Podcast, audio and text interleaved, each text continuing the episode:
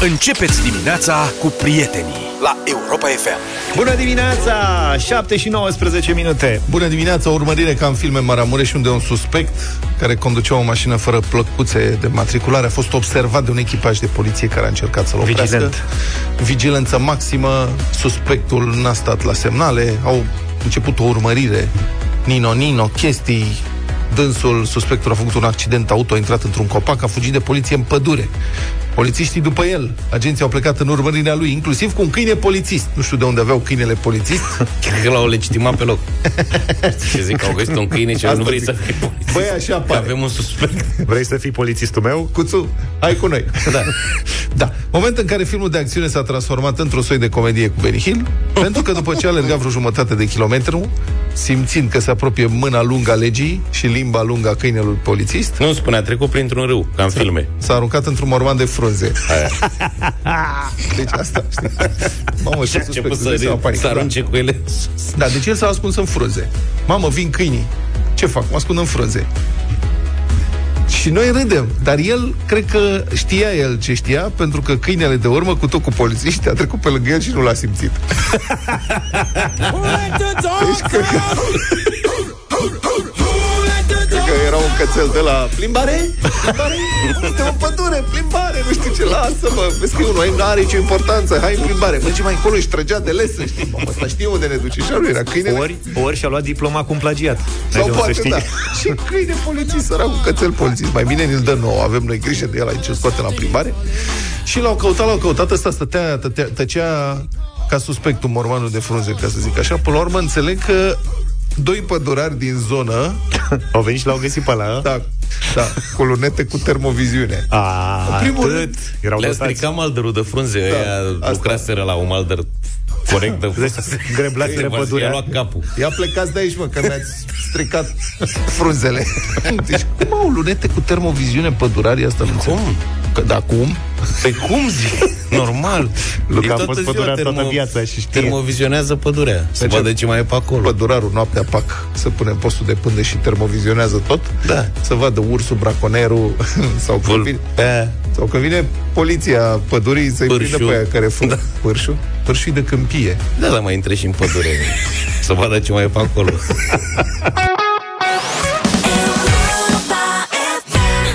Au venit foarte bine Riana și Jay-Z, cel puțin în București avem nevoie de umbrella astăzi din Da, plin. plouă. Zdravă. A, o să fie trafic mișto. De ce? Care trafic? Că nu e nimeni pe trafic? stradă, lumea e liberă, Da, da, eventual la munte.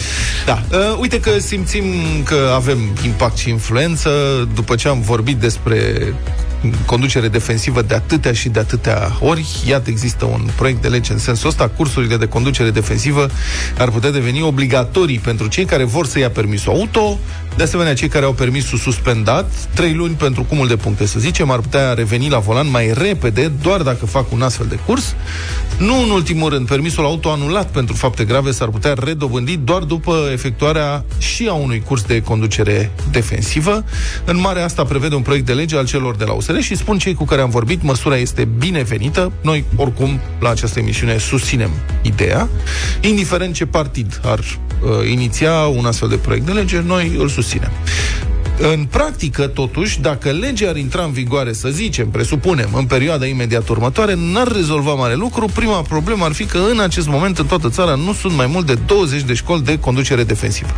Raportat la populație, România este statul Uniunii Europene cu cel mai mare număr de morți în accidente rutiere. Din datele oficiale rezultă că pietonii indisciplinați sau șoferii teribiliști produc mai multe accidente decât lipsa infrastructurii rutiere. Situația s-ar putea schimba în bine dacă mai mulți șoferi ar face cursuri de conducere defensivă. Senatorul USR Cosmin Poteraș a depus un proiect de lege care prevede acest lucru. Am gândit că și România ar putea să urmeze modelul suedez, care a introdus, practic, cursuri de conducere defensivă, a investit în educația șoferilor prin aceste cursuri, astfel încât uh, șoferii să învețe să conștientizeze, să identifice riscurile. În momentul acesta, câte școli de conducere defensivă sunt în România? Sunt foarte puține, din păcate, și tocmai din acest motiv am uh, lăsat, practic, în sarcina ministerelor de resort uh, această procedură de a autoriza școlile de șoferi. Am, am prevăzut o perioadă de șase luni în care ministerele trebuie să vină cu ordine de ministru de punere în aplicare, modificări de regulamente și așa mai departe. Din 3000 de școli autoacreditate, în cel mult 20 se face conducere defensivă. E nevoie de poligoane, simulatoare și personal specializat, așa că un curs de bază costă cam 150 de euro. Dar oricât de ciudat ar suna, toate școlile autoacreditate ar putea să predea de mâine conducere defensivă. Îl ascultăm pe Titi Aur,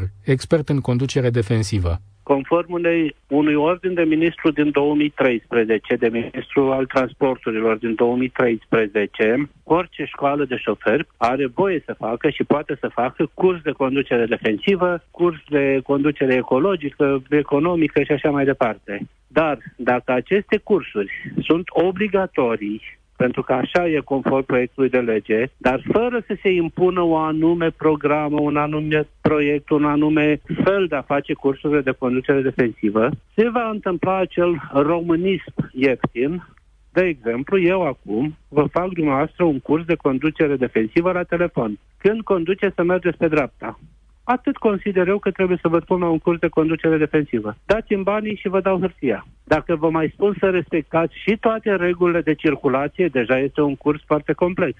Prin urmare, Ministerul de Interne și nu numai ar trebui să elaboreze un fel de programă pentru cursurile de conducere defensivă. Dacă vi se pare simplu, trebuie să știți că acum două luni, Poliția Română a căutat instructori de conducere defensivă în rândul propriilor angajați. Aceștia urmau să instruiască pe alți polițiști, dar numai șase dintr-un necesar de 41 au luat examenul. Îl ascultăm pe Cosmin Andreica, președintele sindicatului Europol poate să facă Ministerul Afacerilor Interne toate aceste chestiuni punctuale?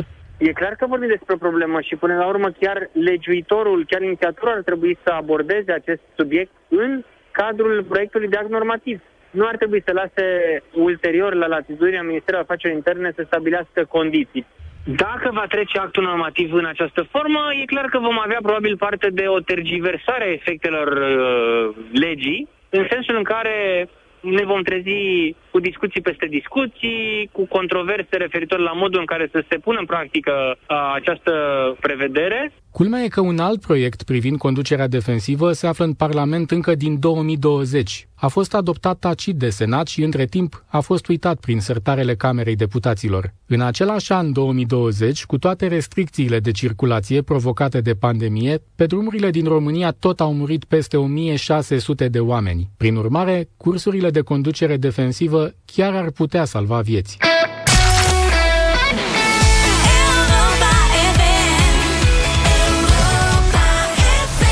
Wake Me Up, Aloe Black a fost la Europa FM. Bună dimineața, 7 și 45 de minute. De ceva timp încoace, din nou poluare masivă în jurul Bucureștiului. Dacă nu plouă, senzorii de mediu stau în roșu, nopțile aerul este irrespirabil, un miros greu, necăcios. Garda de mediu desfășoară acțiuni de control în câteva zone din jurul orașului unde sunt arse deșeuri. Am văzut că s-au mai confiscat diverse materiale, sunt știri triumfaliste, a fost capturat un schelet de autocar am văzut captura zilei. Este un schelet de autocar. Asta mi s-a părut foarte tare. Se mai dau amenzi pe care evident nimeni nu le plătește niciodată. Există și o reacție. Înțeleg că unii dintre cei care au deșeuri deranjați de faptul că mai vine poliția pe acolo dau foc la cauciucuri pe câmp ca protest. Parcă Dacă le-a luat autocarul. Da. parcă suntem aici, parcă e, e intifada de Sintești sau cum Fostul șef al gărzii de mediu, Octavian Berceanu, spune însă că unele dintre instituțiile care ar trebui să intervină în astfel de situații manifestă o pasivitate revoltătoare ceea ce ni se pare și nou, dar, mă rog, noi suntem din afara sistemului.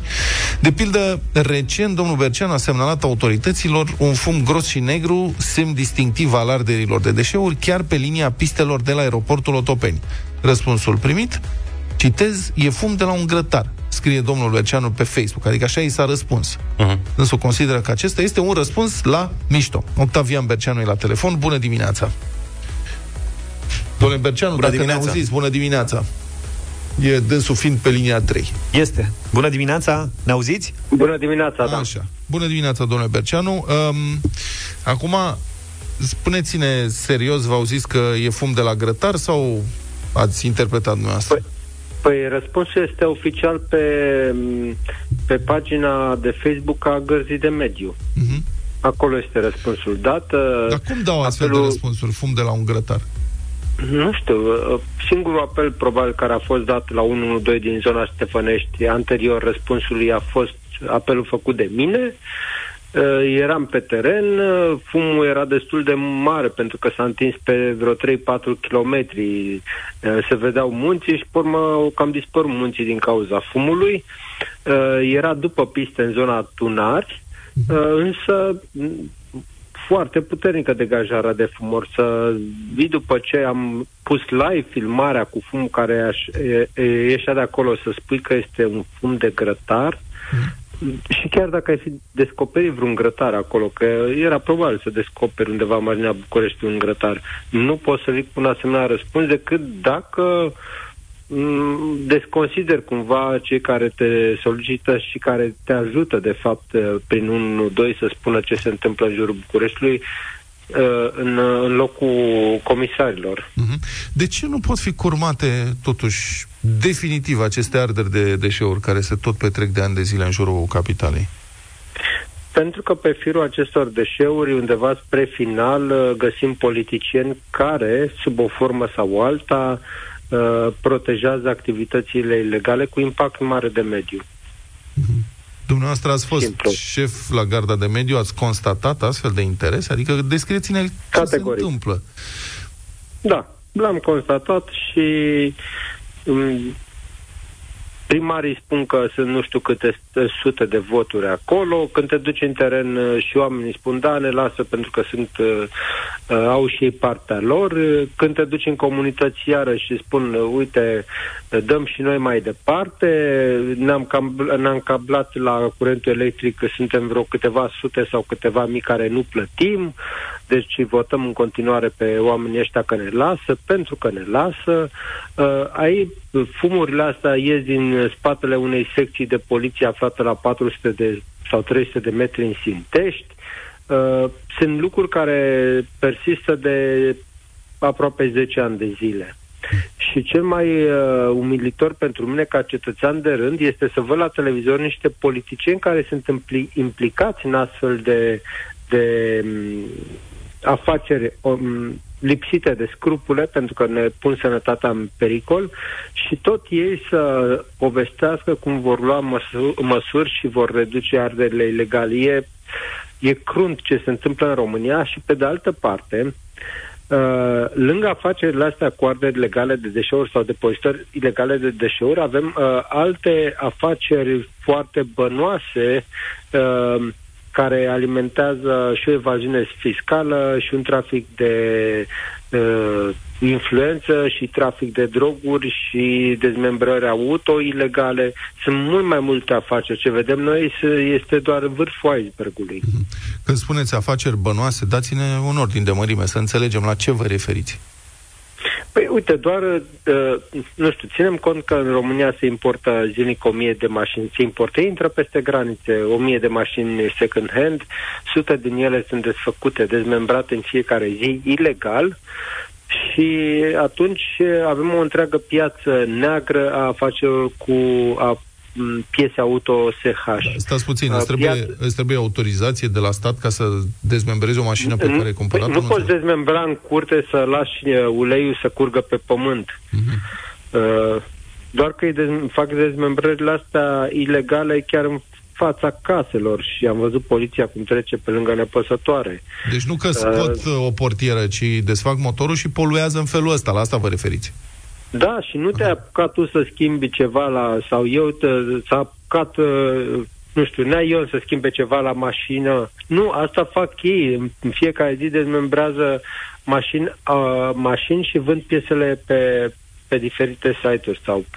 Uh, pe, afacerea, afacerea duce la câteva zeci, sute de milioane, în funcție, sute de milioane chiar pe, doar pe zona asta cu dezmembrările auto. Tot ce rezultă din interiorul unei mașini și nu poate fi valorificat, volan, cotiere, scaune, uh, ce ține de interior este ars pe câmp sau aruncat pur și simplu pe câmp. Uh-huh. Uh, lucrul ăsta ar trebui să fie infracțiuni categoric. Arderile care, depozitările de astfel de lucruri uh, trebuie să fie infracțiuni. Arderea unui kilogram de interior din acea de mașină de plastic echivalează cu aproape 4 tone de lemn ca și toxicitate. Uh-huh. De aia se împute aerul atât de repede în București și nu mai putem respira, nu doar din cauza uh, PM2,5 a particulor, ci din cauza uh, toxicității extraordinare. E dioxina care se elimină, care este interzisă și în războaie, uh, care a fost folosită la un moment dat chiar și în războaie și care produce modificări genetice în organism, care pur și simplu distruge organismul unui copil. E, lucrurile astea sunt ținute așa sub preș, uh, vin foarte mulți bani de aici și partidele politice își alimentează conturile din aceste afaceri ilegale. Bun, în România se spune uneori că există legi, dar ele nu sunt aplicate. Care este situația aici? E nevoie de modificări legislative sau avem legislația necesară numai că nu e aplicată corect? Mai avem nevoie de modificări legislative. Cazul nostru e într-un fel unic în Europa. De exemplu, uh, aceste arderi ilegale cu degajări masive de fum uh, sunt considerate contravenții. Ori tu afectezi, poți afecta sănătatea mii de oameni și plătești o amendă de contravenție, ceea ce e, e dincolo de, de orice standard european. Asta este infracțiune și trebuie tratată ca infracțiune, ceea ce rezultă în urma arderilor ilegale și este comercializat și produce venituri ulterior. Trebuie tratat ca un uh, ca lucru provenind dintr-un uh, act infracțional ca o marfă provenită dintr-un act infracțional. E, asta ar fi trebuit eu să văd, sau oricare dintre noi să vedem în schimbările legislative, dar uh, tot uh, insist pe chestia asta și văd că nimic nu se întâmplă. Mm-hmm. E corupție Din foarte păcate. mare, asta spuneți. Da, și nu spun eu, o spune Interpolul clar în rapoartele strategice pe care le, le dau. Pe două, uh, în august anul trecut, 2020, a lansat un astfel de raport și spune că mafia deșeurilor la noi este o mafia gurelelor albe, în care sunt funcționari publici implicați și politicieni. Mm. Mulțumesc foarte mult pentru explicații și pentru intervenția în deșteptare. A fost Octavian Berceanu, activist de mediu și fost șef al gărzii de mediu.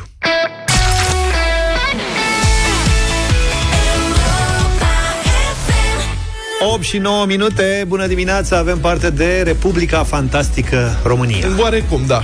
E cu capitala în București, cunoașteți expresia s-a apropiat funia de par. Pentru Luca și alți 1,2 milioane de bucureșteni expresia asta. da. Ea descrie pe zi ce trece mai bine situația cu termoficarea și cu facturile ce vor fi plătite foarte curând pentru apa caldă și căldura pe care nici măcar nu prea le primesc. Uite, cât zic eu, Luca, mai verifică și tu ce temperatură ai la agentul termic la intrarea în bloc. Că ne merge ca în filme în ultima vreme. Tare de tot. Asta mănâncă ceva. Mănâncă ceva, da. De asta l-am și provocat, ca să se aude.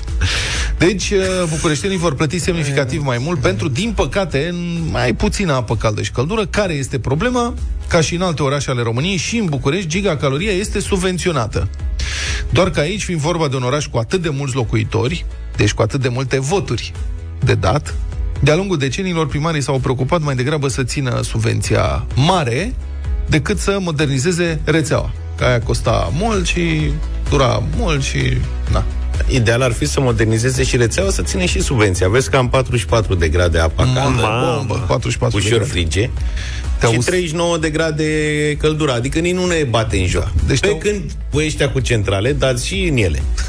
deci, Știi ce zic? Și te-au... poluați da. și faceți și foarte cald în casă. La noi e o temperatură corectă. Bine, te-au fript să-mi spui la Vrei factură. să spun care nu stai că mai provocat acum. Yes. Știi care e problema sistemului de termoficare din Hai, București? spune matale.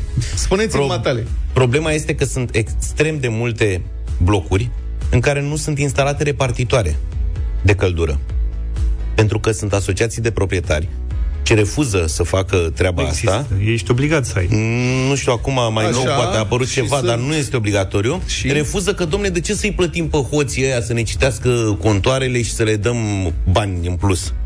Fapt pentru care se plătește paușal și plătindu-se paușal, se risipește enorm de mult pentru că toată lumea stă cu caloriferele date la maximum și cu geamurile deschise în ideea că dacă tot plătesc, că e aia românească, stai, știi? Stai mă puțin, mă, tu stai cu, calori, tu stai nu cu geamurile eu, deschise. eu am repartitoare, dar îți dacă... spun că sunt multe blocuri cunosc cazuri concrete. Unde se stă cu ferestrele deschise. Unde nu există repartitor la calorifer. Stai. Caloriferul poate fi închis sau deschis. Punct. Luca, nu deci... există variantă. N-au uh, termostat Deci tu ai căldură în calorifere cât să-l dai și mai încet? Asta eu acum să spui, am adică repartitoare și, și termostat Așa. la... Nu accept. Și dai caloriferul mai încet. Și eu îmi dau termo, ăla pe 3, îmi face 23 de grade în casă, punct, și se oprește Aha. caloriferul. Pe când la soacră mea, de exemplu, că m-ați provocat să dau nume, Așa.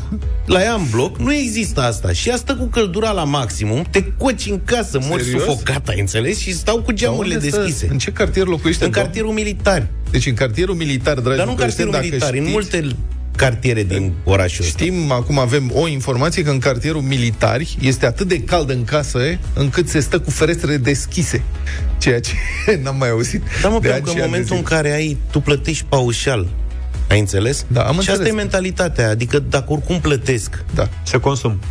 Aia Bine, da. eu știam că, din păcate, sunt pierderi atât de mari în rețea. Asigur că acum sunt rețea... probleme și nu e mereu cald. Dacă când e căldură, e. Da, dacă îmi permite să zic Vă și eu două vorbe, deci că sunt pierderi atât de mari în rețea și rețeaua este atât de veche și de fragilă, Așa.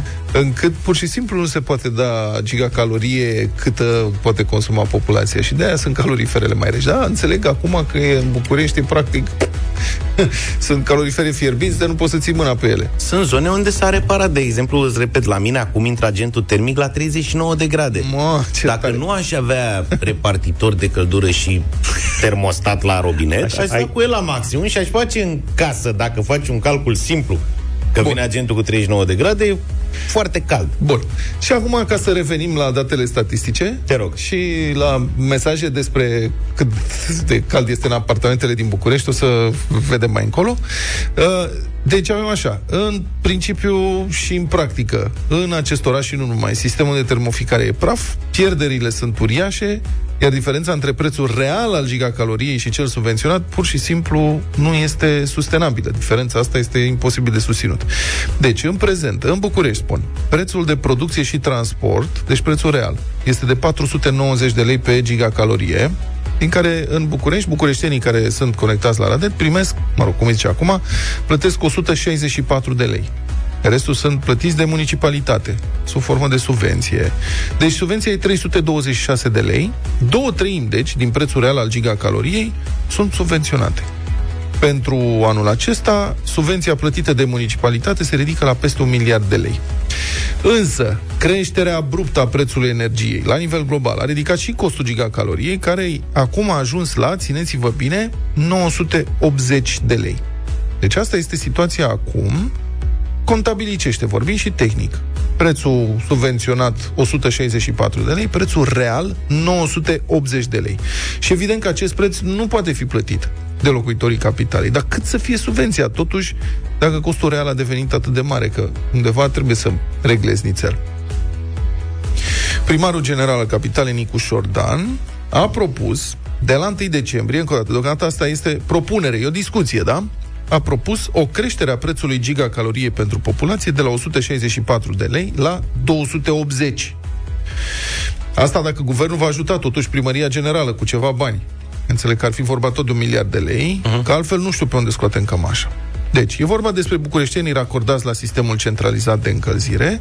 Creșterea costului ar fi de aproximativ 70%, de la 164 la 180, uriașă, 200. dar încă uh, 280, pardon, uriașă, dar încă nesemnificativă în raport cu costul real, 980 uh-huh. de lei.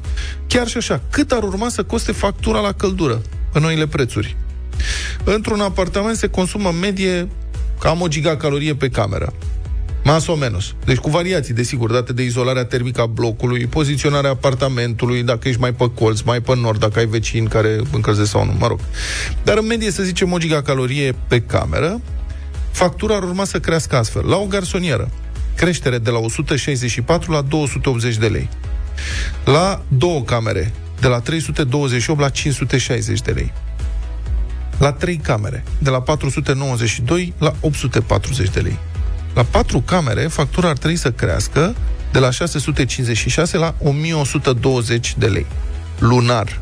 Deci tu îți dai seama că dacă ar fi prețul real, adică nesubvenționat da. deloc, da. ar însemna ca la patru camere să fie căldura 3400 de lei lunar. Cam așa. Da. La una, da, deci dacă ar fi, stai că am calculat, dacă ar fi aplicat prețul real al gigacaloriei, da de 980, apa caldă și căldura pentru un apartament de 3 camere ar costa 3000 de lei pe lună. Iată.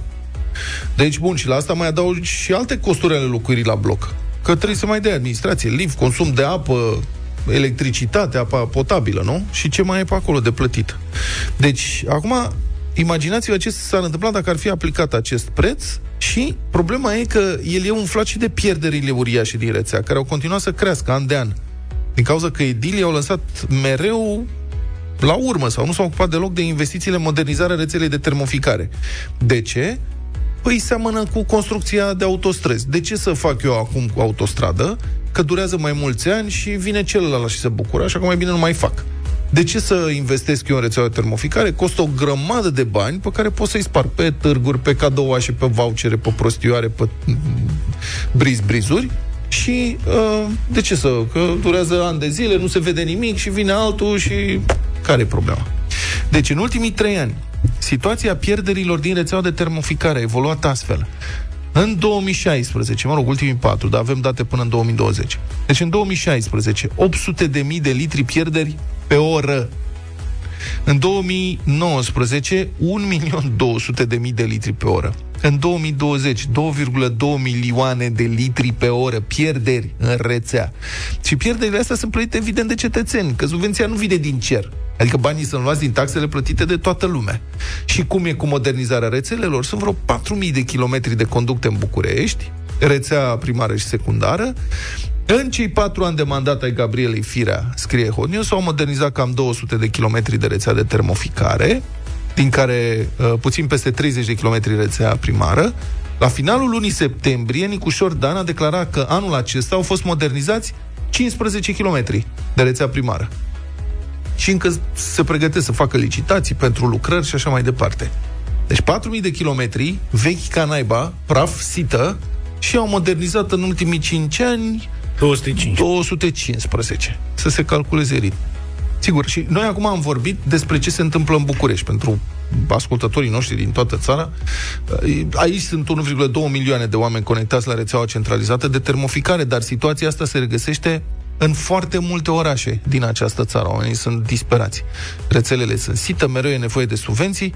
Deci, în acest context, discuțiile despre interzicerea centralelor de apartament sunt pur teoretice. Nu poți să interzici oamenilor să-și pună centrale dacă nu au cum să se încălzească altfel. A, poate că așa, blocurile noi care se vor construi, să primească centrală, să fie obligate, nu știu ce, da, ok, dar altfel, pur teoretic. Problema e cum faci în așa fel încât să nu dea oamenii faliment cu sutele de mii de familii în orașul ăsta.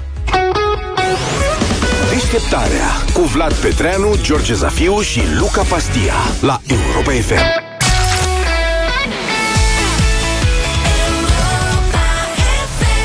Bună dimineața, 8 și 24 de minute. În această seară, de la ora 21, colegul nostru Florin Drăgănoiu a pregătit o nouă ediție Europa FM Live Music și pentru că mâine e ziua națională, s-a gândit uh, să difuzeze niște piese live uh, românești. De unde, din altă parte, dacă nu din garajul Europa FM.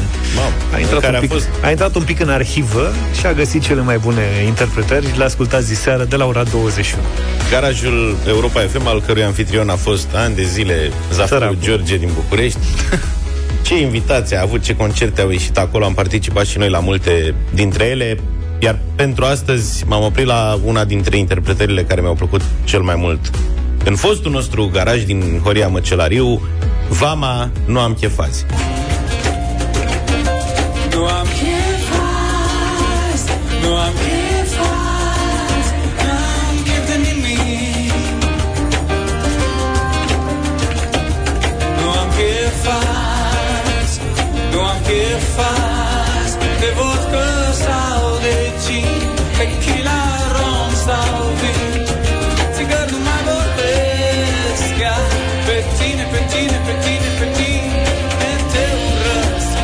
Sunteți greu de bătut astăzi cu piesele pe care le-ați ales. O să mă străduiesc uh, totuși. Mihai Marginanu a venit spre deosebire de trupele alese de voi, care au venit de mai multe ori în garajul Europa FM. Mihai Marginanu a venit o singură dată.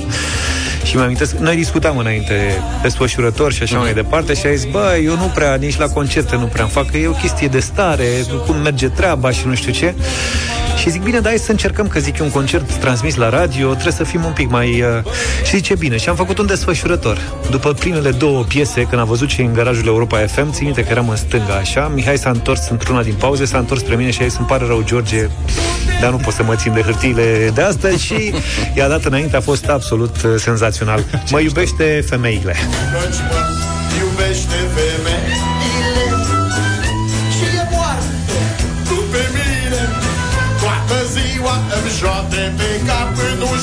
știu ce să fac ca să scap Doamne, e câte unii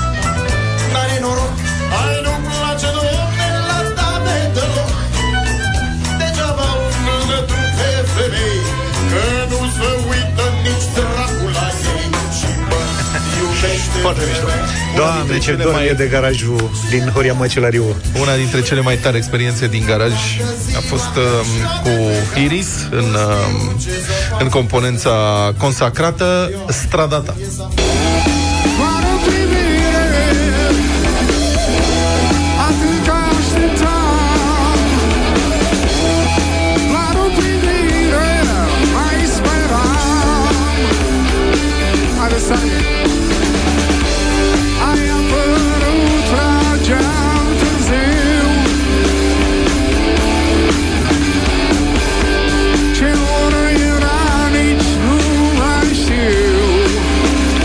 Obicei când era rock în garaj ne rugam să țină clădirea, glumesc. Dar am avut două experiențe mult mai puternice decât Iris din punct de vedere sunet și vibrații Partizan și Cargo. Astea au fost, cred că, cele mai uh, puternice din punctul ăsta de vedere. O să fie, e diseară în playlist uh, o piesă de la Partizan Banii. Da? Ai tras da. cu ochiul. 0372069599 Timea, bună dimineața! Bună, bună Timea! Bună dimineața! Bună! Nu am chef azi. Nu am chef azi. Dacă n-ai chef, nu putem să okay. ne punem cu tine. Dan, bună dimineața! Salut, Dane! Bună dimineața! Cuzaf! Margineanu! Margineanu! Mulțumesc, Dane! Mulțumim. Mihaela e cu noi. Bună dimineața! Bună, Mihaela! Bună dimineața! Uh, îmi place foarte mult și Margineanu, dar uh, nu am chef azi deloc. Am înțeles. Mulțumim. Bine, Am Mihaela. Roxana, Neața. Bună, Roxana. Bună, bună dimineața. Toate trei interpretări senzaționale. Dar... Și am dorit să se reia proiectul acesta în garaj, live în garaj, dar votul meu merge către Iris, să fie gălăgie, să fie rock. Să fie energie. Corect. Bogdan, Mulțumim. bună dimineața! Salut, Bogdan! Bună dimineața! La mulți ani sărbătoriților! La mulți ani! Mărgineanu îi iubește femeile. Mărgineanu să fie sau... Hai să vedem ce spune Laura. Bună, bună Laura! Dimineața. Bună dimineața, băieți! Bună, bună dimineața, Vama! Mulțumim. Vama, n-aveam nicio șansă. Dacă era o voce feminină, n-aveam nicio șansă. Da. Bine, Vama ascultăm. Nu da. am chef azi. După știrile Europa FM, Iulia no- Noghe cu noi.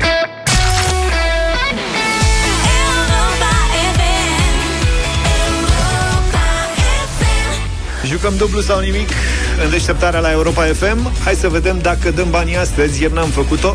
Cosmin din Galație cu noi. Bună dimineața, Cosmin! Salut, Cosmin! Bună dimineața salut, de la Galați! Salut, Ce salut, face salut. Galațiu? Galațiu încă doarme. Toată țara doarme, cred eu, că e zi liberă astăzi. Da. Sunt Andrei. La mulți ani tuturor Salut. sărbătoriților. La mulți ani, la mulți ani. Cosmine, ești acasă? Ești liber azi? Sunt liber, sunt acasă, doar ce m-am trezit. Asta, deci pe tine te-am luat din pată. Da, da. da, aș întreba nevastă sau mai bine nu. Și nevastă și copil. Ah, păi și atât. Opreți-vă la, la atât. Strigă la toți. Culați, băi! E băgat, e băgat în priză, sunt conectați la concurs, te ajută și ei. Câți ani are copilul? Șapte ani. Mulți înainte, mulți înainte. La concursul. Are și el o întrebare, să știi că ar putea să-ți răspundă la una dintre întrebări. Perfect. Să știi că pentru noi e foarte frustrant că am schimbat de două zile ora concursului și toată lumea doarme. Adică avem senzația că... doar voi munciți. Exact, da. Da, și muncim pentru noi, adică, adică ne distrăm. Am avut adesea senzația asta, dar acum, acum devine apăsătoare. Dacă și mâine găsim un un concurent a dormit. Mâine se trezește toată lumea de vreme pentru e defilare. Sărbătoare. Pentru defilare, păi da, cum? Pun ceas la șase, ca să fii înviorat până începe defilarea. Cred că și domn președinte se trezește de vreme mâine, cred. Deci, Bun. practic, azi putem să dăm Rammstein, chestii... Da. Marcu Schulz are Numai că dacă încep să se trezească. Mâine la șapte faci ce vrei. Bine, hai să vedem ce facem. Uh, plecarea e de la 200 de euro astăzi, Cosmin. Ai puțin noroc. Da. Poți ajunge până la 1600. În funcție de cum te okay. prezinți, câștigi niște bani în ziua ta liberă. Perfect. Da? Bine. Hai să-i dăm bătaie 6 secunde ca să ne dai un răspuns. Tu trebuie să dai răspunsul, nu soția, nu copilul de la tine trebuie să se audă. Multă baftă! În regulă. Mulțumesc! 200 de euro.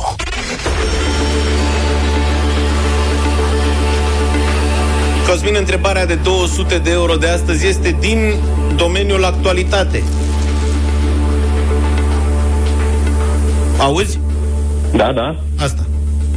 Cosmin, spune-ne cum se numește noua tulpină a coronavirusului, provenită din Africa de Sud și care îngrijorează întreaga planetă zilele astea. Imediat. Uh-huh. Omicron. Ce înseamnă imediat? Adică ce care-i treaba? Noi ce trebuie să facem? Să ne oprim? Stai un pic. Imediat, imediat, stai puțin. Gata, ia oprește cronometru. Iua. Omicron, am zis, da? Omicron, da, da, da, Omicron, da, Omicron. Omicron, da. Omicron. Hai mă, Cosmine, de nu te uiți tu pe la știri. Mă uit, dar uh, tot îmi vine da, alt termen asemănător. Și... Ce, vene, ce, ce îți venea să spui? Unicorn. Era haios. Dar vreau și eu un unicorn. Să fim prieteni. Cred că e... Da, problema da? cu Omicronul. Cred că e timp și de varianta unicorn, din nefericire, să sperăm că nu. Dar da, asta da. cu Omicronul ai zis-o bine, Cosmin, însă foarte târziu.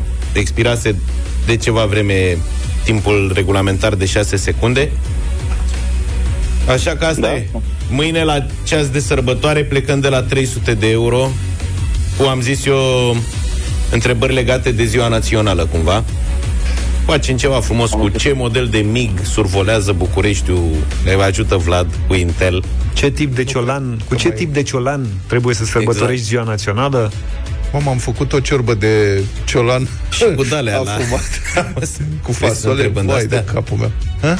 La 200 de kilograme de fasole boabe, ce cantitate de ulei se pune pentru mâncărică corectă? Corect. nu o să fie chiar așa, dar mâine o să fie o ediție interesantă, dublu sau nimic, cu întrebări legate de Ziua Națională a României, și deci aveți dita mai... Uh...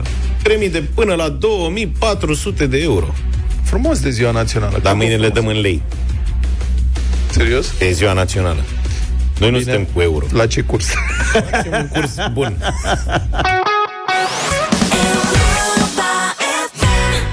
8 și 48 de minute, arătați-ne că sunteți cu noi în această dimineață și sunați-ne la 0372069599 pentru radio voting. No.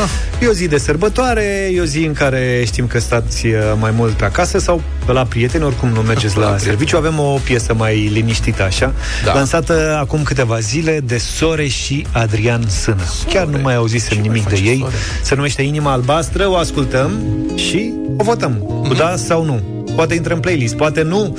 Voi decideți asta imediat după ce ascultăm Inima Albastră. E din trecut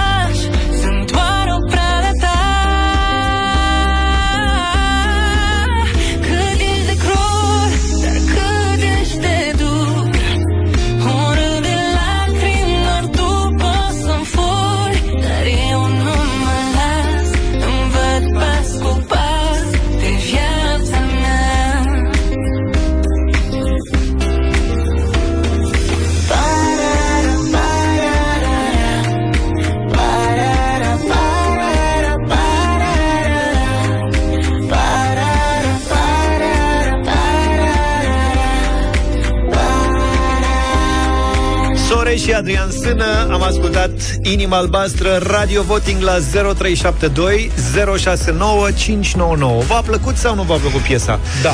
Sorin e în direct cu noi, bună dimineața! Salut Sorin! Bună dimineața tuturor! Bună. Uh, Nu-mi place genul, dar piesa Ah. e ok. Ah, bun. Și vreau, vreau să vă dau o bombă.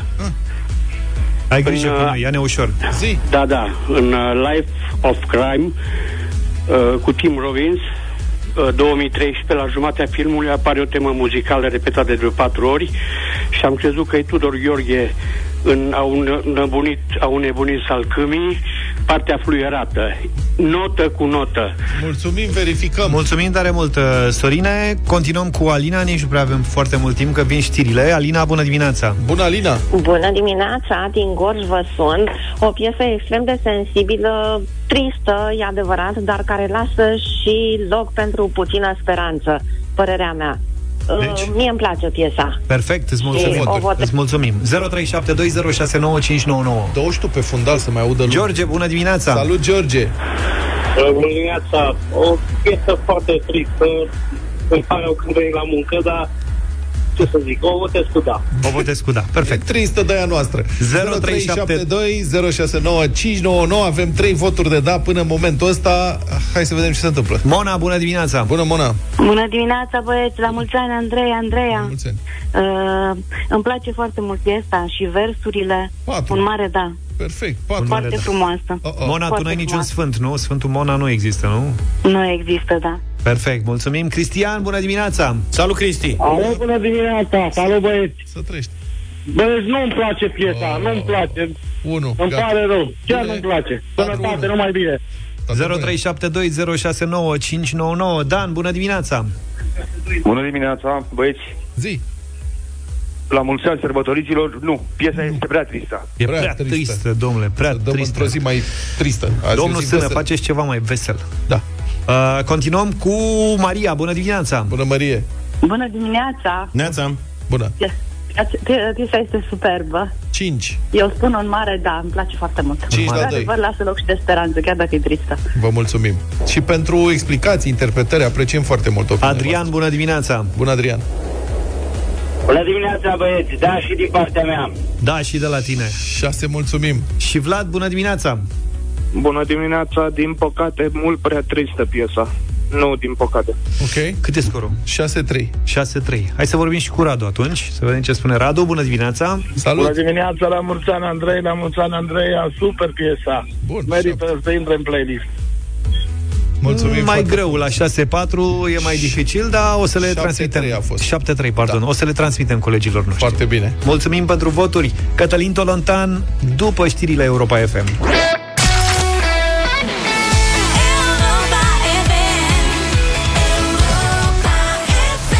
Cupa Mondială Africa de Sud 2010 Waka Waka Am ascultat-o pe Shakira Bună dimineața, Cătălin Tolontan Bine venit la Europa FM în deșteptarea Bună dimineața Neața!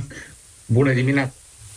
Africa de Sud are un guvern mai, uh, mai integrator cu femeile, mai cinstit în, uh, în a împărți funcțiile uh, decât guvernul României.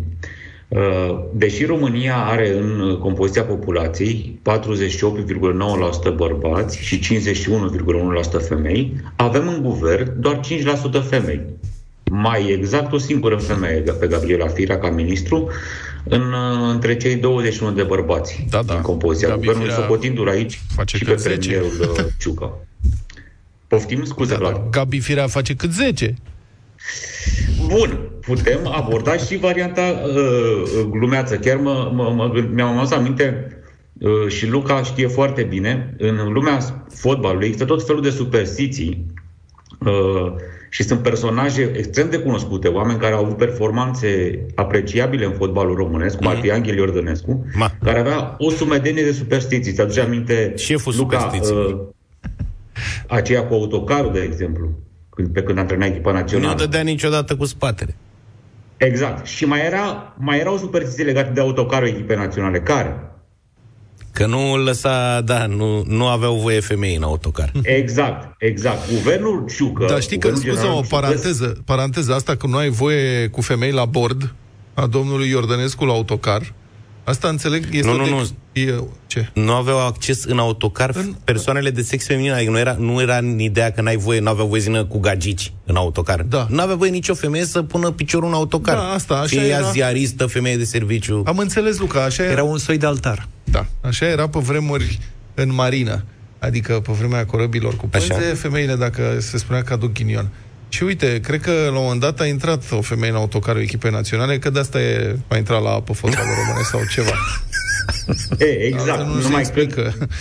de, de la povestea din Marina au trecut câteva sute de ani, s-au Logic, schimbat da. mult și navele. Da, evident. Uh, De la povestea cu autocarul, parcă au trecut sute de ani, apropo de performanțele echipei naționale. Corect. Da. Și noi am rămas cam la același nivel.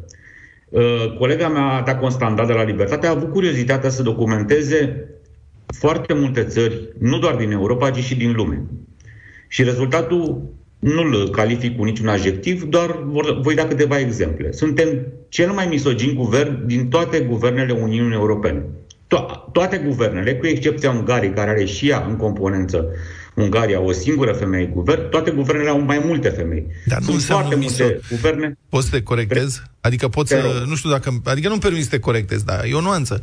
Misoginismul e o atitudine, cum să spun, cu intenție. Acum, crezi că cu intenție n-au mai multe femei? Adică le-au urmărit și au zis nu, femei, în guvernul României? Sau pur și simplu nu e interesat și nici nu s-au gândit la asta? Ceea ce nu e vreo Păi, scuză conform- aici. E foarte bună uh, uh, întrebarea ta, Vlad.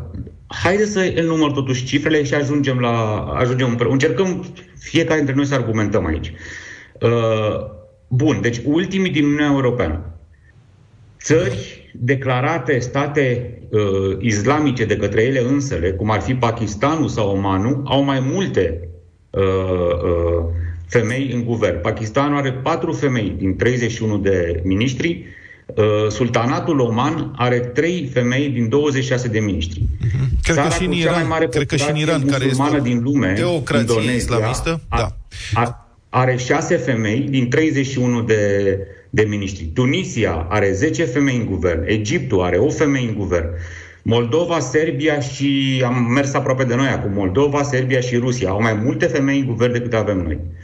Cam astea sunt cifrele. Și nu numai la guvern, e foarte interesant. Noi avem zero, de exemplu, femei în conducerea băncii naționale, în timp ce în Europa media este de 25%. Deci în Europa, în toate băncile naționale uh, ale UE, una din, uh, unul din patru angajați de vârf de, în, în colegiul care, conduc, care conduce uh, băncile respective este femeie. La noi nu este nicio femeie. Acum, mergând la întrebarea ta, ca să să, pentru că oamenii, într-adevăr, au întrebat și ei de ce vă luați de această uh, cifră. Până la urmă, ce contează? Contează să fie capabili.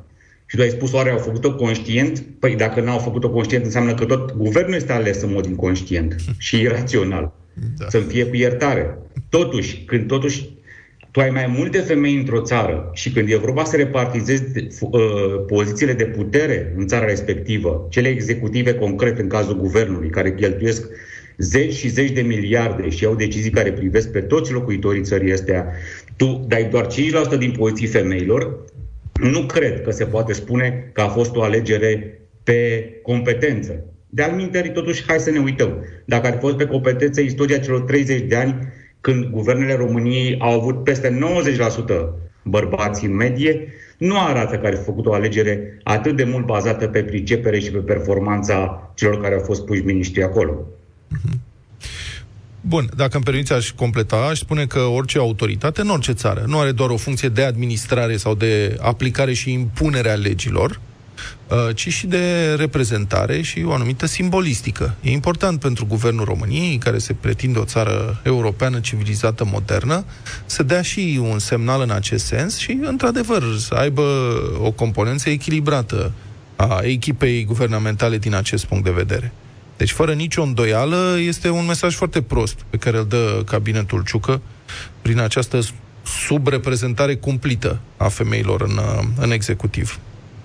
Plus că termenul misogin pe care noi la Libertatea ni-l asumăm și continuăm să-l atribuim acestui guvern se referă conform DEX la disprețul pe care îl acorzi femeilor, la versiunea pe care o ai. Consideră, noi considerăm că e o formă de dispreț față de, de, de femei, femeile fiind bune aproape peste tot, mai puțin, arată indicatorii uh, europeni, mai puțin când e vorba de distribuirea uh, puterii.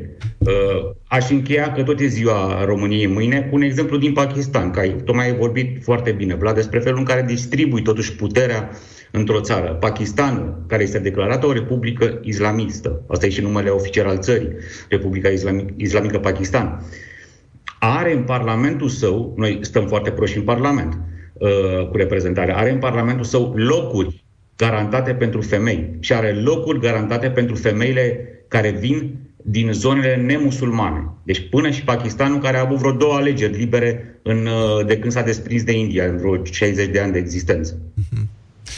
Bun, mulțumesc foarte frumos, uh, Cătălin Tolontan. Deșteptarea cu Vlad Petreanu, George Zafiu și Luca Pastia la Europa FM.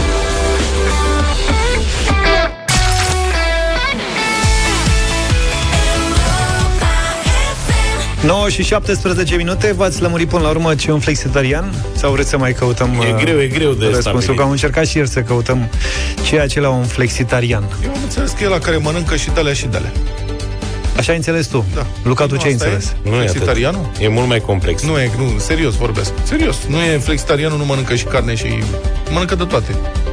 Da. Și atunci? Dar cumva organizat, adică nu e atât de simplu asta zic.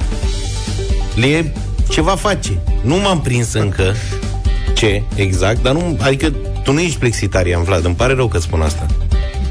Ce tu ești un om normal și atât. Ce, Mănânci de, de toate. Credeai că ești flexitarian? Păi nu asta că mănânc de toate, mănânc și salată și friptură. Next.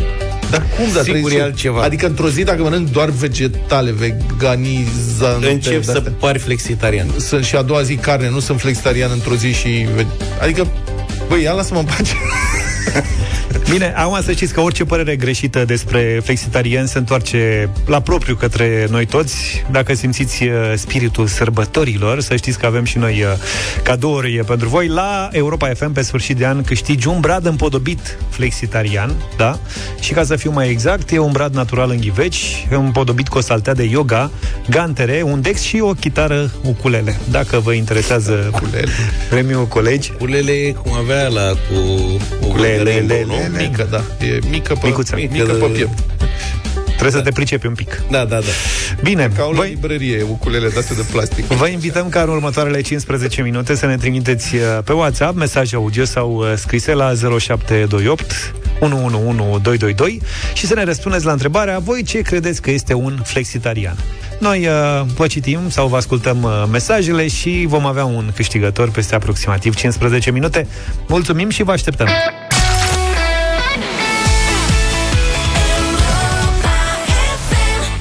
You Make Me Wanna Blue 9 și 27 de minute Da Bă, voiam să-l pun pe Luca să ne cânte ceva, dar Luca refuză cu îndârjire. Nu, piesa cele de porumb. Nu știu. Nu știi? Așa se chema aia, o știu. Nu se chema așa. Ia uite, tu cântă pe fundal, da? Dă-te mai departe de microfon. Mai departe. Vești bune de la cercetătorii suedezi. Putem să ne apărăm casele de apă sau frig cu floricele de porumb sau popcorn, cum le spune acum toată lumea. Deci s-a lucrat intens la Universitatea din Göttingen, Suedia, Göttingen. la Facultatea de Științe Cântă. și Ecologie a pădurilor, până când au fost obținute plăci izolatoare din floricelele de porumb granulate. Gata, pot să filează-l pe ăsta, că nu mai se poate. Nu, serios, deci au făcut pereți din popcorn. Pereții din popcorn au acest avantaj, uh, excelentă izolare termică, o bună protecție împotriva incendiilor și cred că în caz de foame... Da. Sunt cu rozi un pic. Sau cred că șoaricii... Dar eu nu înțeleg șoricei suedezi, ei nu le repugnă Au scârbă de floricele. Au scârbă de floricele. Pe bune, deci de ce n-ar mânca, știi? Dai seama, Luca și-ar face o casă din tiramisu. Da, îți dai seama. Eu aș lucra cu floricele, dar aș pune cu caramel la exterior și în interior numai cu unt și sare. Îți dai seama, toți șoriceii din zonă fericire și mamă, până acum ne dădea numai celuloză. O și porumbei. Da, trebuia moloz, trebuia să roade moloz. Acum, frate, popcorn, putem să roadem popcorn. Râcăi peretele, dai un perete al tău unde Materialul izolator din popcorn e o alternativă eco la materialele folosite în prezent, dintre care multe realizate din produse derivate din petrol, scrie ziarul Libertatea. Asta e logic. Deci cum ar veni, popcornul e la fel de bun ca polistirenul, doar că nu provine din petrol. Ci din Polistirenul e scârțul. Da. Dar scârțul avea avantajul că puteai să faci bărcuțe din scârț de orice formă și da. pluteau 9 metri bat, adică orice ar fi fost. Poc... Ăsta oare, dacă îl pui pe apă... Plutește, șefule, dacă pui un adeziv ca să unești... Plutește, șefule, parcă încearcă să vândă o barcă de popcorn. Și plutește, plutește șeful, dacă îi dai cu aracet. Da, cu rășină. cu rășină. Faci cu rășină frumos și faci, da, poate pe în curând o să înlocuiască și fibra de sticlă da. popcorn. Aparent o firmă germană nenumită Așa S-a uh-huh. prins că este rost de o mare afacere și a cumpărat deja drepturile de producție industrială de la suedezi. Să vină să ne cumperi și nouă porumbu. Izolația din popcorn completează perfect gama noastră și ne ajută să răspundem și mai precis diferitelor cerințe ale pieței și ale clienților noștri, spune Michael Kubelbeck, director cadrul unei firme germane. Și... Aici Luca e specialist în germană. Da, la noi, da, Kubelbeck. Kubelbeck. Kubelbeck. Dar noi n-am putea să facem și noi niște pereți din floare? Din bomboane agricole. Măcar noi facem din pământ. Noi suntem uitat pas în urmă. Noi cred că la noi se fac, am remarcat, se fac pavaje de semințe de floarea soarelui. Corect. Sunt în multe locuri pavaje de bune. semințe, da. Așa e. Easy on Me, piesă nouă de la Adele, foarte frumoasă, 9 și 36 de minute. Colegi, v-ați lămurit ce e un flexitarian? Încercăm să ne lămurim din mesajele primite? Mamă, e nenorocire. Da, Avem și astăzi un brad natural în ghiveci, împodobit cu o saltea de yoga, gantere, un dex și o chitară ukulele, dacă ne spuneți într-un mod haios sau cum considerați voi ce e un flexitarian. Și avem multe mesaje, da? Da. Nu, eu m-am documentat serios. Așa și? Cu flexitarianul. E cum am spus eu. Adică? Deci este vegetarian și vegan care mai mănâncă și carne. Unde? Deci de toate. Unde pe net, pe, peste tot. Păi și suntem toți flexitariani, practic? Dacă mănânci vegetarian și vegan și uneori mai mănânci și carne, da. Altfel nu. Nu poate fi chiar atât de simplu. Hai să trecem prin uh, mesaje, lăsăm mesajul câștigător la final. Hai să vedem ce ne-au trimis uh, doar câțiva din ascultătorii noștri. Salutare băieți! Cred că flexitarian e un cuvânt pretențios. Doamna Dawn Jackson da. Blatner l-a făcut cam prea pompos. Mioritic l-aș traduce, pe înțeles urban, of course, să bagi fructe și legume tot timpul că e sănătos. Sporadic, da, rare ori, câte un cubuleț de carne, doar cât să-ți miroasă nări. Bine, uiți de hălci, friptane, să fii mereu ponderat, nu-ți socotești caloria, tu trebuie să fii cumpătat, că aici vine șmecheria. Masa să-ți fie ușoară, tu să te ridici voios, ușor ca boară de seară, nu giftuit cu mațul gros, că mâneca la pufoaică, respirând anevoios și cu fruntea udă leoarcă. Mestești mult, mănânci puțin, lași loc și de un strop de vin. Avea o vorbă, Gabi Sabo, și mereu am spus, da, bravo, eu mănânc ca să trăiesc, nu trăiesc ca să mănânc. Și cu asta am pus punct. Vă salută Dănuț din Galați. Băi, da. foarte bun, Dănuț, bravo, de excepționale Bă, trebuie, să fii, lui. trebuie să fii construit ca să poți să da, da, da. așa, știi? Și o să se mire ascultătorii de ce nu primește Dănuț premiu. Dănuț nu primește pentru că a mai câștigat un premiu la Europa FM în ultimele șase luni și conform regulamentului, regulamentului de ordine interioară, nu îi mai nu putem... de ordine interioară, regulamentul de concursuri de la Europa FM. Păi asta, de ordine interioară. Nu e de ordine interioară, e de ordine interioară, așa se numește? În fine, conform regulamentului... Interior, exterior. Ex- exterior, da. nu mai poate primi un premiu în interval de șase luni, dar mulțumim, Dănuț, pentru creație. Hai să vedem ce am mai primit. Cred că, cred că flexitarian e noua variantă a expresiei asta înseamnă să fii mafiot. Vă pupă, Dan. Va da. Mulțumim și ție. Hai să vedem care e mesajul pe care îl premiem în această dimineață. Yeah. Măi băieți, să nu știți voi ce este un flexitarian. Este persoana care taie tare cu flexul, mai ales în zilele de sărbătoare sau după orele 20 sau dimineața înainte de 6. Flexitarian. Taie tare cu flexul. Mm-hmm. Și îl și auzi, se și aude, se, sunt foarte vocali. Poate e un armean pe care îl cheamă flexitar. Flexitar, Ian. Ian. Ian. Mm. Hai că asta n-a mers Să depășim momentul. La Europa FM, pe sfârșit de an ai câștigat uh, Prietene un brad împodobit flexitarian Precum gama de produse inădit Promotor și susținător Al unui stil de viață echilibrat Încă din 1998 De-a lungul anilor, produsele din plante Au crescut în popularitate odată cu interesul Pentru un stil de viață mai sănătos Mai echilibrat, dar și pentru multiplele beneficii Pe care le dețin. Inedit este despre bunătăți din plante Produse vegetale de calitate Preparate din ingrediente alese cu grijă, un portofoliu variat cu multiple beneficii nutritive. Shiny, Happy People, R.E.M. la Europa FM 9 și 48 de minute O să trebuiască să ne retragem puțin Ca să pregătim ediția de mâine Deșteptarea, mâine ziua națională Excepțional 1 decembrie, o mulțime de surprize da. Muzică Bătălii, noastră, muzică De petrecere Am stabilit întrebările pentru dublu sau nimic Toate legate de ziua națională pentru un premiu ce poate ajunge până la 2400 de euro. Deci dacă ești un bun român, înscrie-te. Bine, înscrieri pe europafm.ro Companie după 10 vă ține ca de obicei Sorin. Bună dimineața! Salut, Salut Sorin! Bună dimineața! Cred că am dat de ceva mai plictisitor în spot decât faptul că Messi a luat pentru a șaptea oară balonul de aur. Bravo, asta bună! Un jucător de snooker a dormit pentru câteva minute în timpul unui meci. Mi se pare că Juca. Bă, ăsta, ăsta și eu. Eu cred că toți... Băi, dar ați văzut că jucătorii de snooker profesioniști, dacă pun mâna pe tac și au o bilă, s-a terminat. Deci meciul durează până termine bilele și normal, tragi un pui de somn, ce poți face? N-ai cum, doar... Adică ar fi putut adormi oricine mai puțin, cred că Ronnie O'Sullivan, ăla are ADHD și nu se poate opri nici măcar pe scaun. Și cred că majoritatea telespectatorilor la meciurile televizate de snooker dorm și ei. Asta e părerea mea, sincer. Eu cred că ăla este sportul la care poți să dormi cel mai bine. Nu e chiar așa, exact. Ăla și darts ăla cu săgețele, de se aruncă în, știi? La darts măcar te chimui să mijești să Dar vezi ce ce a face? dat ăla. Ce a făcut? Că nu vezi bine, știi? Dar la snooker, într-adevăr, bine, are publicul lui de oameni sunt sunt fierți pe snooker. Deci Da. acum o să vină un val de mesaj ca la badminton. Deci Exact. de fiecare dată când facem glume cu badmintonul, sunt vreo trei care ne amenință că ne taie cauciucurile de la mașini, că am Exact, râs de cu fluturele- fluturașul, cu băi. fluturașul, nu știu ce. Și acum cu snookerul, ce rămâne din cauciucurile alea, o să ne spargă parbrizele. Încă am râs de snooker. N-am râs, n-am râs. N-am râs. N-am râs. Am vorbit foarte serios. Da, uite, triplul campion mondial Mark Williams spune că s-a trezit buimac și nu a știut unde este pentru vreo 5 secunde. Da. Aia trebuie să ducă și la un neurolog în condițiile astea. Trebuie să joc mai des diminețile sau după amiaza. Cu cât meciul se prelungește, cu atât devin mai epuizator. Cum mă simt mai bine decât acum câteva săptămâni. E, În sesiunea de seară va trebui să mă mai chinui un pic. Îți dai seama.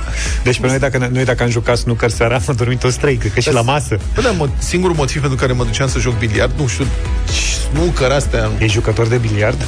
nu. Dar se juca, n-auzi? Da, se juca. Nu știu dacă poți să des... Adică era plăcut să te duci cu... Hai să nu mai... Da, erai și tu pe acolo, am Da, înțeles. eram pe acolo și Am asta înțeles. e... Stăteai și tu cu- Sunt niște poziții... Îți plăcea gheara. Da. Gheara, gheruța. Gheara aia de o puneai, de-abia așteptam să am o poziție, să am pretext să iau gheara aia. Știi gheara? Da. E o unealtă cu care prelungești, Așa. practic, uh, da. Dar ai văzut că fetele ele nu ajung. Și adesea se urcă Oh, deci pe ăștia masă doi ca vorbesc să- despre mâncare, acum vorbesc și despre să să precep și la snooker și la biliard. ne Ne, putem. ne auzim mâine dimineața, Fetele Sorine, care- mult succes după 10, vă pupăm, numai bine! Pa, pa! Pe bune. Deșteptarea cu Vlad, George și Luca. De luni până vineri, de la 7 dimineața, la Europa FM.